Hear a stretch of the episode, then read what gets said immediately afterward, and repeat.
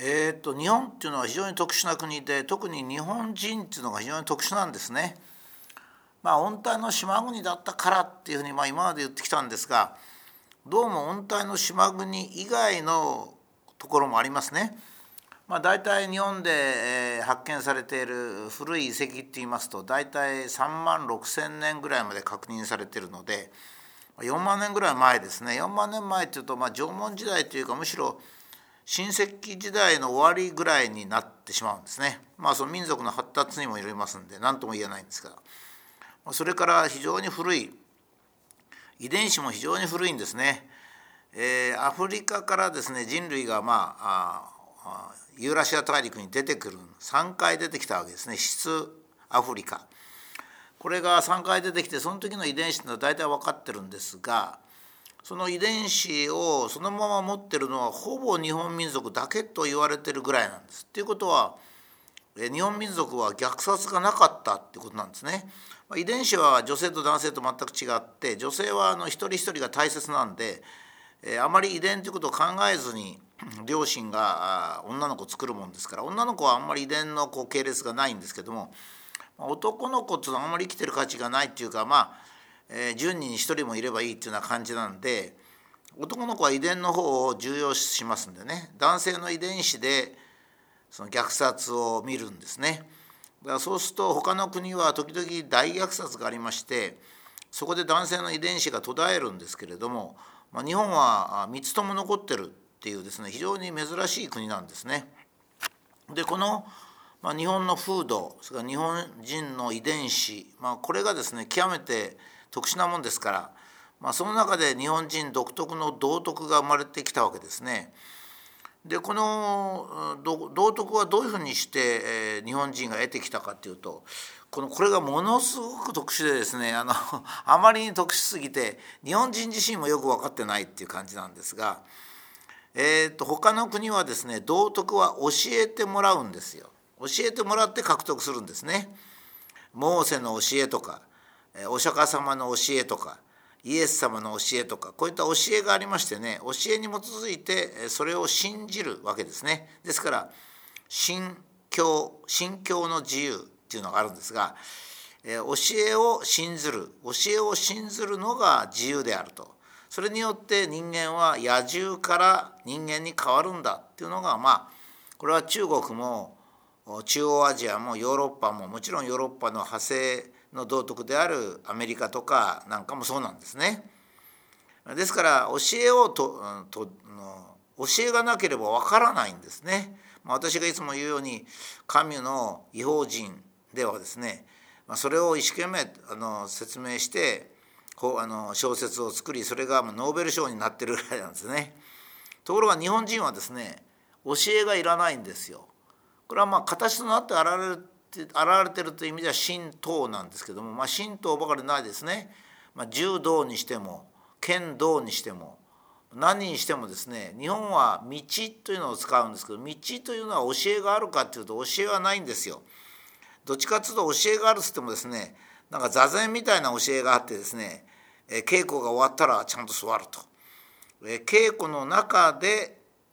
道徳を学ぶんですね。稽古の中で自動的にその道を知ることができるんですね。日本人は。これ日本人だけなんですよ。あの他の国はねあの自動的にはダメなんです。教えてもらわなきゃいけないんですね。右の方を打たれたら左の方を出しなさいとかですね。お釈迦様も詳細にその人間の生き方っていうのを教えてるんですけども、まあ、日本はそれがいらないんですね。ですから日本の神道には教祖もいないんですよ。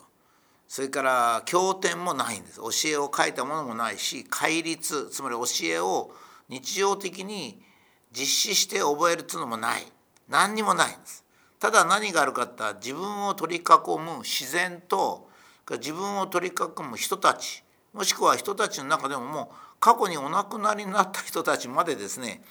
影響を及ぶんですね。これが私の言ってる実は落語なんですよ。つまり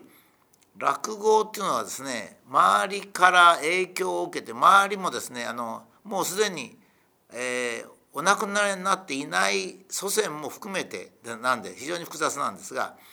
落語によって自律的に道徳を学ぶわけですねですからすごく強いんですよ。日本人は人から教えてもらった道徳を信ずるとかあ教えてもらってそうなんだなと思うんじゃなくて自分自らが獲得するわけですから自分自らが獲得した知恵というものは一番人間には強いものなんですね。ですからまあ私がそれを簡単に言うにはお天道様の下では嘘をつかない。じゃあお天道様の下では嘘をつかないっていうのを誰かに習いましたかっていうとまあ雰囲気の中ではあるんですよね日本人の雰囲気の中じゃ嘘ついちゃいけないよと、まあ、最近はもう嘘ばかりなんです嘘もつくのが平気になっちゃったんですけどもお天道様のあのそこでは嘘をつかない。まあいっぱいありますね。えー、っと明治の初めっていうか江戸の終わりにですね、えー、外国人が来ます。えー、日本人の日本の私ですね。川を渡す。船で渡す。私だけは外国人であれ日本人であれ10銭なら10銭という渡し賃を言うと。もちろん中国なんつうのは10銭10銭の渡し賃だったら外国人と見れば50銭というと。これはもう普通なんですよね。なんでかったらそこまで細かく道徳は教えませんからね。道徳は基本的なことを教えてもあなたが、えー、渡し船の船頭さんになった時にはえー、付近の人を10銭で渡してたら必ず外国人青い目でも、えー、10銭で渡しなさいよ。そういうことはその人の足元を見て、えー、お金を変えたりしたらダメですよなんていうことまで教えないんですよ教えないから分からない分からないから嘘をつくというこういうことになるんですね。ところが落語による自律的な道徳獲得という意味ではですね何しろ自然を見てるうちに日本人は分かるわけです。ああ川はこうなってるな岩はこうなってるなみんなで協力して生きてるんだな一人一人の一人一人とか岩は岩だけで生きてんじゃないんだなと川が流れるからそこで石が運ばれる。また水も来る。そうすると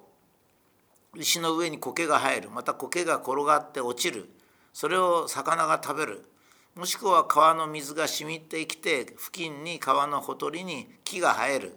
その木が生えるとその木に実がなってそこを鳥が食べに来る。それで川というものが成立し繁栄した川がありその周りに人が住み、え、木が生え鳥がさえずるんだっていうのを自分たちで分かるんですよ。ああそれじゃあ僕もそうしなきゃいけない。っていうことはみんなのために自分も生きなきゃいけないしみんなからもいろいろそういう影響を受けてるんだなってことが分かる。それからご先祖様もそうですね、まあ、ご先祖様の話なんかを時々聞く。ああいう立派だったとか日本はあの、えー、元が攻めてきた時に鎌倉武士がどうのこうのとか竹崎末長がどうだかっていう話を聞く。もしくは講談なんかでそんなの聞く。それは何をしなさい何をしなさい